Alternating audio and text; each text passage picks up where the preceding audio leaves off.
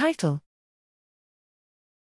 Epilepsy linked kinase CDKL5 phosphorylates voltage gated calcium channel CAV 2.3, altering inactivation kinetics and neuronal excitability. Abstract Developmental and epileptic encephalopathies, DEEs, are a group of rare childhood disorders characterized by severe epilepsy and related cognitive deficits. Numerous DEE genes have been discovered thanks to advances in genomic diagnosis, yet putative molecular links between these disorders are not known. CDKL5 deficiency disorder, CDD, DEE2, is one of the most common forms of genetic epilepsy. It is caused by loss of function mutations in the brain enriched kinase CDKL5.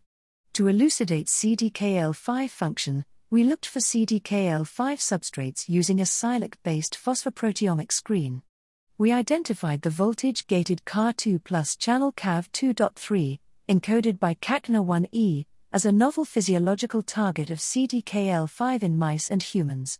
Recombinant channel electrophysiology and interdisciplinary characterization of CAV2.3 phosphomutant mice revealed that the loss of CAV2.3 phosphorylation leads to channel gain of function via slower channel inactivation and enhanced acetylcholine induced stimulation, resulting in increased neuronal excitability.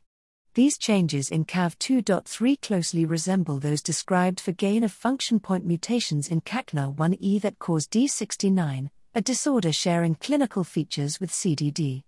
Our results show that these two single gene disorders are mechanistically related.